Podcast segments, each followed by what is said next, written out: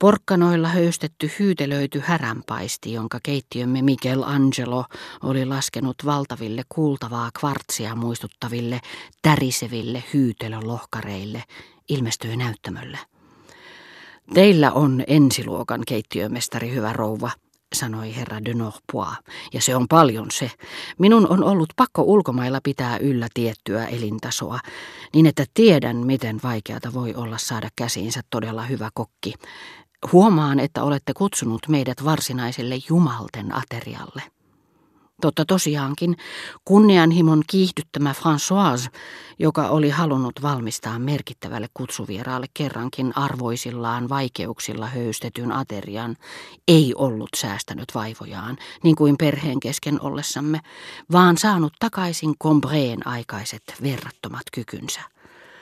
Tällaista on turha toivoa saavansa mistään kabaree-ravintolasta, tarkoitan kaikkein parhaimmistakaan, hyytelöityä härkää, missä hyytelö ei maistu liimalta ja lihaan on tarttunut porkkanan aromi. Ihailtavaa en muuta sano. Sallinette, että palaan asiaan, hän sanoi ja viittasi merkiksi siitä, että halusi lisää hyytelöä.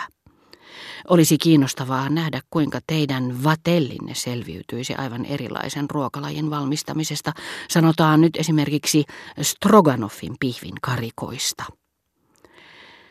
Tehdäkseen omalta osaltaan aterian mahdollisimman miellyttäväksi herra de Norpois tarjoili meille erilaisia kaskuja, joilla hän usein ilahdutti virkaveljään, toistamalla milloin naurettavan lauseen, johon syyllistyneellä poliitikolla oli tapana käyttää pitkiä, ristiriitaisuuksia kuhisevia vertauskuvia.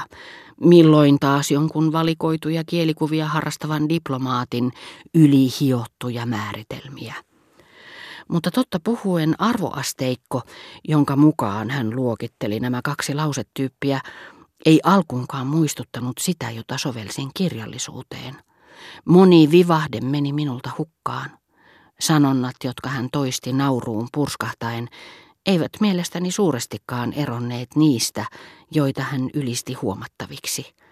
Hän oli niitä ihmisiä, jotka ihailemistani taideteoksista puhuessaan olisivat sanoneet – Ymmärrättekö te jotakin? Tunnustan, etten ymmärrä siitä mitään. Minä en kuulu valittuihin. Mutta olisin voinut maksaa takaisin samalla mitalla.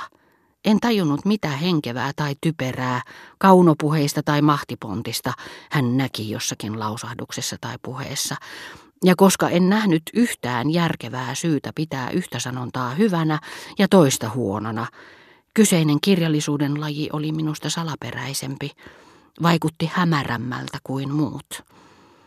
Pääsin perille vain siitä, että yleisten mielipiteiden toistaminen ei suinkaan ollut alemmuuden, vaan ylemmyyden merkki.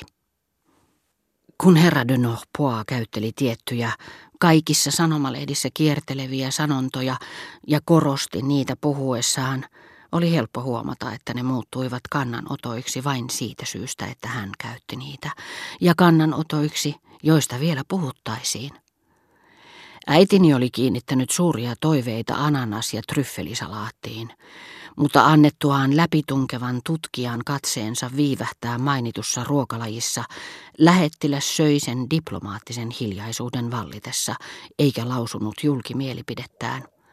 Äitini kehoitti häntä ottamaan lisää, minkä herra de Norpois tekikin, mutta toivotun kohteliaisuuden sijasta hän tyytyi sanomaan, hyvä rouva, kiitän ja tottelen, sillä pyyntönne muistuttaa erehdyttävästi ukaasia. Luimme lehdistä, että te keskustelitte pitkään kuningas Theodosiuksen kanssa, sanoi isäni. Se on totta.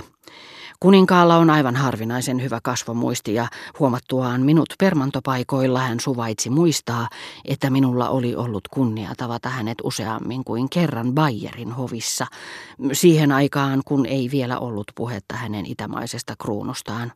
Tehän tiedätte, että Euroopan eri maiden välinen kongressi tarjosi sitä hänelle ja hän hyväksyi sen vasta kauan epäröityään, koska kyseinen arvo ei täysin vastaa sitä tasoa, mitä hänen heraldisessa mielessä koko Euroopan ylhäisin sukunsa edellyttäisi. Luokseni tuli adjutantti pyytämään, että kävisin tervehtimässä hänen majesteettiaan, jonka toivomusta minä luonnollisesti mitä pikimmin noudatin. Oletteko tyytyväinen vierailun tuloksiin? Tavattoman tyytyväinen, moni saattoi syystäkin odotella pelon sekaisin tuntein, kuinka niin nuori yksinvaltias osaisi ottaa tämän vaikean askeleen. Ja kaiken lisäksi äärimmäisen suurta tahdikkuutta vaativissa olosuhteissa. Omasta puolestani luotin täysin hallitsijan poliittiseen vaistoon, mutta tulokset veivät voiton odotuksistani. Pöytäpuhe, jonka hän piti Eliseessä ja jonka hän erittäin luotettavalta taholta saamieni tietojen mukaan oli itse kirjoittanut sanasanalta, on sen mielenkiinnon arvoinen, jota se on kaikkialla herättänyt. Sanalla sanoen, se on taitajan työtä. Hieman uskallettu, sitä ei voi kieltää, mutta loppujen lopuksi sen repäisevä sisältö sopi erinomaisesti tilanteeseen.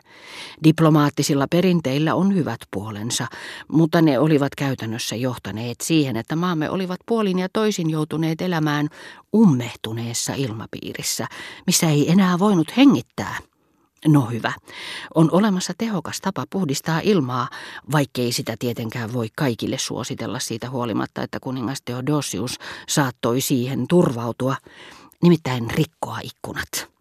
Ja hän teki sen niin mielevästi, että kaikki olivat ihastuksissaan ja niin osuvin sanakääntein, että niistä heti tunsi kirjallisesti sivistyneen ruhtinassuvun, josta hän äitinsä puolelta polveutuu. Tunnustan, että kun hän puhui tunnesiteistä, jotka liittävät hänen maansa Ranskaan, tämä määritelmä, niin vähän kuin sitä kansliakielessä käytetäänkin, oli harvinaisen hyvin valittu.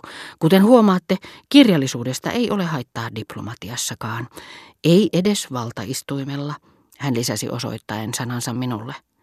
Asiantila oli todettu jo aikoja sitten, sitä ei käy kieltäminen, ja molempien valtioiden väliset suhteet olivat kehittyneet erittäin myönteisellä tavalla. Puuttui vain, että joku olisi tuonut sen julki. Kyseistä sanaa oli kaivattu. Valinta oli loistava. Näettehän itsekin, mikä vaikutus sillä on ollut. Minä ainakin osoitan sille suosiotani kaksin käsin.